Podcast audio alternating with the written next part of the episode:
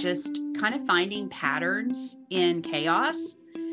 That um, that's always been interesting for me. I gravitate toward it and I really enjoy designing kind of new solutions, new products, processes, and then continuing to experiment and tinker to make things better. Um, it's not that there's not good enough, but it could always be improved. And there's ways, uh, you know, ideas uh, that you can apply to, to make things better. I'm Tracy Lovejoy. And I'm Shannon Lucas.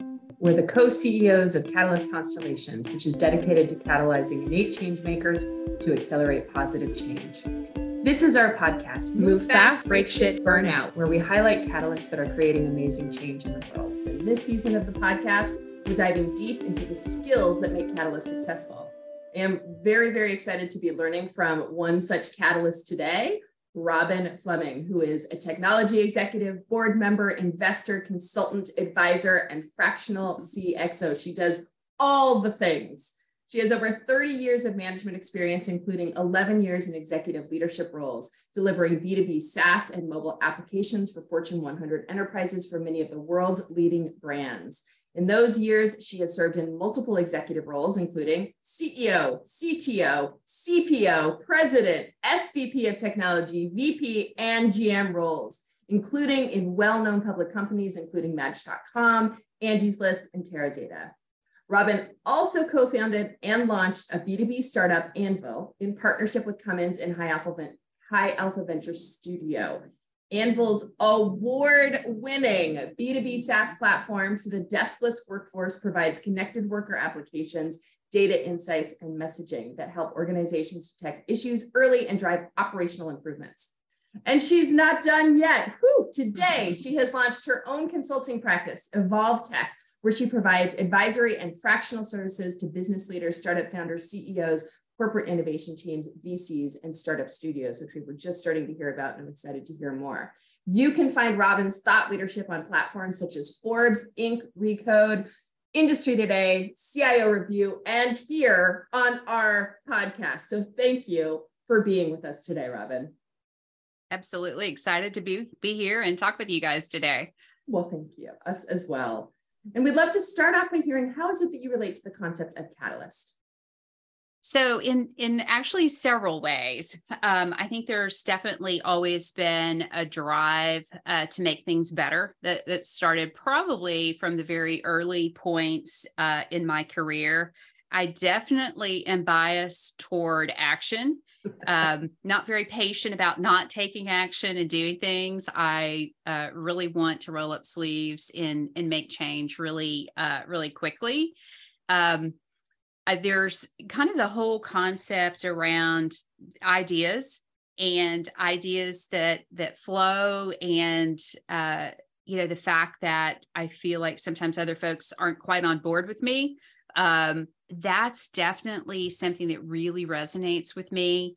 Um, you know uh, and then also the cycle of burnout you know just really rolling up sleeves diving in taking all that action uh, coming up with all these ideas uh, for me has has definitely uh, tended to to move me toward burnout over over a period of time pretty much everywhere i've been. So 100% of that uh, really all resonates uh, for me. Um, i think the other piece would be just kind of finding patterns in chaos. That um, that's always been interesting for me. I gravitate toward it and I really enjoy designing kind of new solutions, new products, processes, and then continuing to experiment and tinker to make things better. Um, it's not that there's not good enough, but it could always be improved. And there's ways, uh, you know, ideas uh, that you can apply to to make things better. Uh, so really, kind of those are the the kind of the core areas that really resonate for me. Um, and and so when i think about myself as a catalyst uh, those are kind of those are kind of the key things for me thank you and i particularly like the twinkle in your eye when you talk about uh, tinkering yes You're like mm, the tinkering to be better yes I'm very drawn to that All right. As you know, this season of the podcast is dedicated to skill development. And so I would love to have you share with us what are one or two essential skills that you feel have really made you successful as a catalyst. And, you know, kind of we can talk about the stories. Let's kind of get get into it. Yeah, for sure.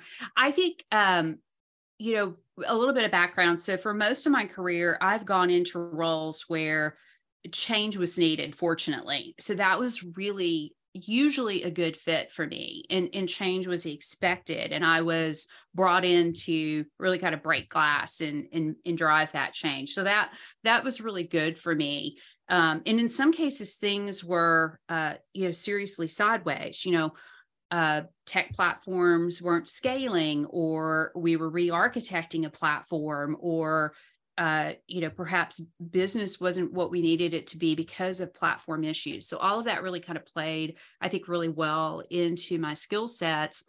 But the skills that I had to really um, apply and perfect would be truly learning on the fly. Uh, so there were several times where, you know, I was asked to go run a department, set up a department, and in many cases, it's it's things that I had never done before um, which meant, meant I had to research, I had to learn a new functional area that required not only business knowledge, but technical skills. And I didn't have a lot of that. So, uh, from one aspect, it was really daunting. And the other, it was like, ooh, that's really exciting. Um, I didn't really have a lot of time to sit back and become the expert that I probably needed to become to take those responsibilities on, to run that department, to, to take on that product line. But I really had to roll with it um, and acquire that knowledge, use my intuition, but put those actions in place ASAP. And one example was uh, a company um, asked me to come really kind of run their cloud department. And so we had, uh, you know, B2B products. Um, there was one product that was already a SaaS product, one that wasn't. We supported both of those in our own custom cloud environment. And I was asked to step in and run that organization. And I had not done that before. Um, and fortunately for me, you know, the, the team that was there uh, knew that there was going to be new leadership coming in, and they actually recruited me directly to come run that team. They'd seen me in action in other areas of the business and knew that I had a bias toward action and making change. So um, this was a situation where, you know, our, our platform in some cases was a little brittle. So we had some outages and you had to talk to customers and uh, there were live in the moment decisions uh, that I had to make or help others make that would determine whether the platform would be up or down. And I didn't always choose correctly. I chose correctly a lot of the times. And I think that learning on the fly uh, really was important. And, and I had to learn from the people as well. So it was trust the judgment, take the information, and then use a fair amount of intuition on what was the right direction based on based on the data that I had so that that is one uh, one area with that kind of learning on the fly and applying that that knowledge. And then i think that dovetails into um, the being able to be fearless in making decisions. So in in a lot of cases you know uh, i go back to kind of running this cloud organization um, this was this was pre amazon so a lot of this was you know hands on work uh, running the infrastructure, updating the infrastructure, um, making sure things were hardened and good processes were, were in place. And, and we didn't necessarily have all of that all the time, nor do we have big teams. So uh, just again, being fearless about making a decision and know that my decision might mean that, you know, parts of the platform were down or an outage was going to be longer than we intended those were some uh, it was nerve wracking in a lot of ways, but also uh, energizing to be able to take that information and just make a decision and move forward and then iterate from that point forward. So, those are kind of two areas which I, I do think uh, kind of dovetail together in the situations that I that I was in. There's such my brain is going in a lot of directions as I'm excited for the follow-ups. Uh, one of them is that we see pretty high incidence of imposter syndrome, of course, across the globe and anyone, but for Catalyst in particular, because of something you're talking about, is that we often tend to be in an area that's new to us mm-hmm. because the problem space is there, the challenge is there, the need for change is there. And we're brought in as the person who can create the change, not necessarily as the expert in the area. Uh, and so when that happens, imposter syndrome can creep up with regularity because we're regularly tackling something new rather than getting really deep in you know our career in one area. Has this been true for you? And if so how do you manage the fact that others might be thinking robin isn't an expert in this area that she's taking over right? What advice do you have for folks in the reality of what happens when we're learning on the fly, when we're making decisions fearlessly, even if we don't have, we're totally aware we don't have all the information? I think um, that's certainly that's certainly I think a concern and something that that you face in these types of roles. Um, I think you just acknowledge it. And that's what I've done. I, I, would never claim to be the expert and would be transparent about I'm not the expert. I need the data. Here's the questions I need to ask. I need to understand Am I asking all of the right questions? Do we have enough data? Um, are there other areas we need to look at to to research or to uh, support the decisions we're making. And ultimately, it kind of came down to um, I definitely would say there were times where I felt, you know, that kind of that imposter syndrome, but I didn't have time to deal with it. You know, mm-hmm. I, I really had to like put it aside, be transparent with the team and even with leaders about what I did and didn't know. Um, fully capable of going and finding out information fully capable of figuring out what are the right questions, perhaps not in solo, but with the help of, of experts and team, and even sometimes outside experts. So um, I think it's really important to be just to be honest with yourself about what you're feeling, but then be transparent with a team as well. Um, you know, people smell blood, you know, when you when you're not confident. And I think you can um, be clear about you don't have all the answers, but still be confident about making a decision and owning decisions that you make um, and owning the ramifications of the decisions. That's probably most important. Um, and, you know, certainly in the situations that I've been, been in on the technology front, um, I was fully aware and fully transparent with the team on if this does not go well, it's on me. I, I will I will take full responsibility for it. Um, and you know, there were times where people were like, I don't think you're making the right decision. And I'm like, I'm good with that. Uh, I've kind of weighed it out. I think this is the direction we need to go in. Um, and sometimes that worked out well and sometimes it didn't. But again, I think taking responsibility for that um, just kind of uh, is is is required.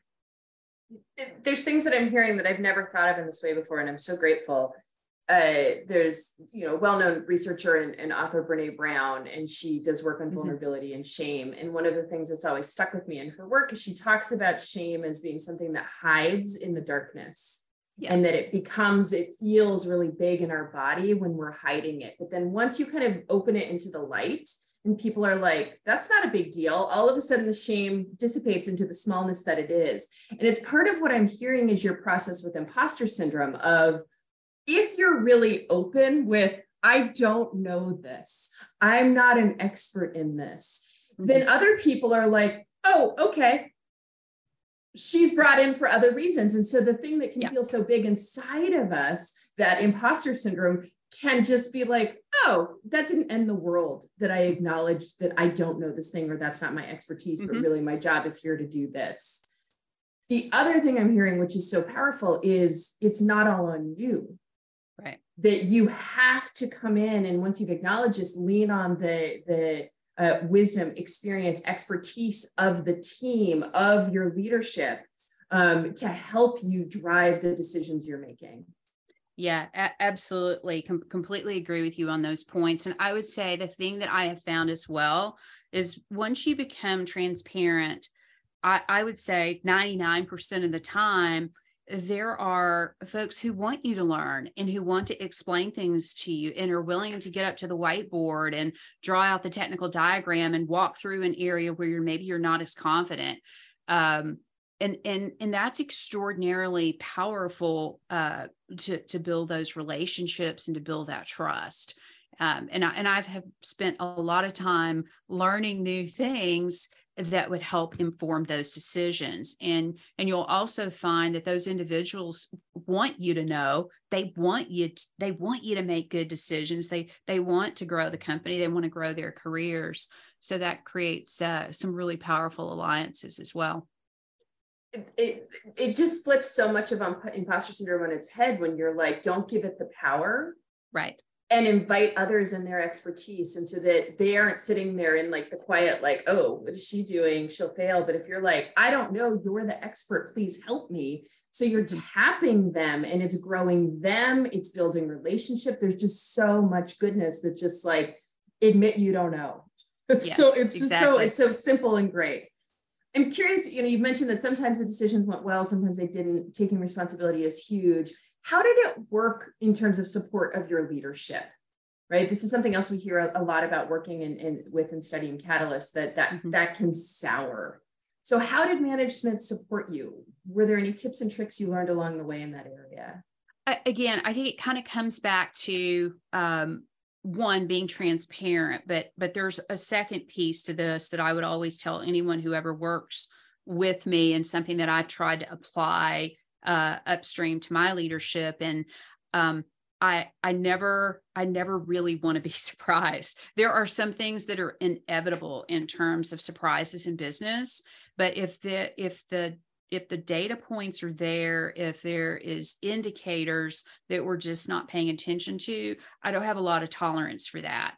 I am very much tell me what you're seeing, tell me if things are not looking right. Tell me the data points. Tell me tell me what your summary is on what you think is going to happen and, and an example of that would be kind of the, the worst thing i ever want to have happen is find out a customer's unhappy or find out that an implementation didn't go well or there's a quality issue that you know escaped and got out into the wild and is is impacting customers in a negative way. Chances are there are people that knew about that early and so i want to know about that. And i've always viewed um, the golden rule is very important to me. It was kind of instilled in me when i was six years old um, and that's do unto others as you would have them do unto you. I view my leadership wants that same information. So when I see things that are um, that are potential risk, uh, that are you know maybe th- maybe early indicators of change that needs to be made, I want to let my leadership know about that and not um, not being overzealous about it or making a big deal when it's really not, but but having the conversation in spelling out the supporting data points around why something might be getting sideways, why change might be needed. I think that's super important to have those conversations early and often and and I've found that the leaders that I've worked with really appreciated that and, and valued that and would often come back to me and say, Hey, what are you seeing in this area? I'm hearing that, or I'm seeing some things here. Could you go take a look? there's there's a kind of a creep that we'll hear happen that I'm curious how you avoid, or or maybe you've experienced it in this vein of catalyst will begin, they maybe even brought in as the change maker, but often the organization or the leadership didn't really understand what the consequences of the change will be. And mm-hmm. so while things begin to shift, there can be a loss of support that may not even be the person but is you know the change but ends up coming onto the person and so there can be this slow changing of the um, uh, relationship that even the, the catalyst isn't sure at first and so gaslighting is something that we begin to experience i'm wondering if we're hearing the antidote to that is information all the time information all the time information all the time or if you have experienced that and sometimes it's inevitable yeah, I, certainly I've experienced it. Um, okay. I tend I tend to be one who I won't say I ignore it, but again, I'll take take that and put it in a box and fight it with data. Um, data data is so valuable, and uh, it, it can't be conjured data. It need, it needs to be real. It needs to be legitimate. It needs to be uh, substantial and substantiated. Uh, so I've I've I've certainly experienced that in the past where I where I was uh, there was a situation where I was brought in to move the needle on quality. This was years ago, and there was a prescribed way where the company uh, managed their quality process, and uh, it was a very structured way to manage the quality process, and and they desired to change, but they really didn't um, because ultimately they they really wanted status quo, um, and so I really had to take data around quality, around customer feedback, um, and in in data during the development of software to really educate folks on what really was happening, and that was a very long journey. Um, and there was a lot of pushback uh, from a number of folks who wanted status quo. They didn't really want the change. They just wanted their products to ship.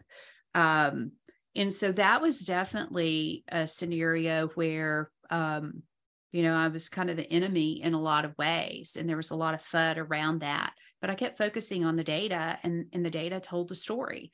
And I stuck with the data and uh, continue to point to the data and it, it took the subjectivity out of it in in a lot of ways that's really interesting thank you for for, yeah. for letting us bridge there all right as i wrap up our part of the session i'd love to hear what are the biggest challenges that you're experiencing as a catalyst leader today i think um, one that is kind of the thing that I continue to work on is making sure that I explain better, more, and uh, that I don't share too much too soon. Um, it, I know it is. It's definitely. Um, it's probably my Achilles heel. Uh, I get really excited, got a lot of ideas, kind of see where I want to go. Um, I don't necessarily do a great job of bringing people along with me all of the time. So I I really have to work on that, work on timing, work on content, work on how I present it, uh, reiterating it. Uh, so that's kind of a, I think, a lifelong journey for me of of trying to get better and better at that. And I've definitely improved over the years, but uh, I'm I'm certainly uh, still a work in progress on that front it's always nice to hear that there's no Shangri-La, that like the rest of us haven't somehow just missed the train to perfection as a catalyst. So thank you for acknowledging that, that some of these things that even though there's skills and strengths you've grown, yeah, there's there's still opportunity and growth edges. And the laughter is just the painful commiseration, right? It's like, oh yes. yep. Yeah. We know that pain yeah i think for me it's uh just because i understand it and it's in my head and i get it it doesn't mean that i've necessarily explained it enough uh built enough materials to explain it or, or been clear enough. And so it's um learned that over the years and continue to to work on uh getting better at that well, thank you so much. I've so enjoyed our conversation. I'm going to hand you over to Shannon for rapid fire. Oh, sure. I just wanted to ask you so many more questions, but let's pivot to these. okay, one thing that you do to be ready for a big meeting. Um, review materials, anything that I need to review ahead of time. I always rehearse, and there's different levels of rehearsing. So it may be that if I'm presenting, I'm really going to walk through the material I'm presenting, make notes, think about how I'm going to position it, uh, prep the day before, and then the morning of as well. Again, it's so good to hear, like, even at your level, that that's the skill, one of the skills that we need to take with us to practice. I love that. All right. What's your favorite way to spend a free day? Um, I, well, it used to be doing all errands and things. I've pivoted towards self care. So for me, that means being outside. You know, if it's pretty weather, I want to be outside. It's working out. It's certainly a spa day is lovely. Uh, a walk or hike, and then uh, photography. I'm I'm uh, love photography and uh, kind of spend my extra hours outside doing that. That's awesome. Are they posted somewhere that we can share with the listeners? They are not. I, I need to do that. I've, I've got a new macro lens recently, and I've got some amazing photographs that show like a, a, bee and you you can see the grains of pollen. So I'm I I should get those uh, shared out someplace. Keep I'll us, let you keep us posted. Keep us posted. Yeah. Absolutely. Um, who's your favorite? Who's your favorite famous catalyst, dead or alive, and why? Uh, Mark Cuban. Uh, he is change maker, disruptor. I am super excited about what he's doing with uh, Cost Plus Drugs, which is costplusdrugs.com yeah. uh, to make drugs affordable and you know the the the cost of the drugs you know they have a very small markup there's some shipping fees and it's less expensive than most healthcare copay so i tell everybody about it. Personally i've saved i don't take a lot of medicines but i save about 93% of wow. what i would normally pay. So i'm super excited about that. And then i heard him speak in dallas a couple of weeks ago and he's not done yet uh, so he's going to go after kind of uh, additional healthcare areas to try to make healthcare accessible and, and affordable for everyone. So that's a that's a particular uh, uh, interest area for me. Is I feel like we know more about our cars than we know about our bodies, yeah. and that's something that I, I I'm really passionate about uh, wanting to change. Great, great example. Do you have a call to action for our listeners? I would say, um, you know, we only get to do this thing once. And it's be kind to yourself. Um, you know, I've gone through a lot of successes, I've gone through a lot of failures, throw myself into work and gone through c- kind of those burnout periods that could be particularly rough. And so it's a work in progress for me, but uh, I I would say be kinder, be more patient with yourself, um, and really uh, recognize or get better at recognizing when you need a break so that you can recharge. Thank you so much. That is something that Tracy and I are so deeply committed to Catalyst being able to understand. So thank you for sharing that. Yeah, for sure. Thanks for joining us, Robin. And to our listeners, thank you so much for listening. If you'd like to learn more about how to accelerate positive change, go to our website at catalystconstellations.com. And be sure to check out our book, Move Fast, Break Shit Burnout. If you have other catalysts in your life, hit the share hit the share button and send a link their way. Thanks again, Robin.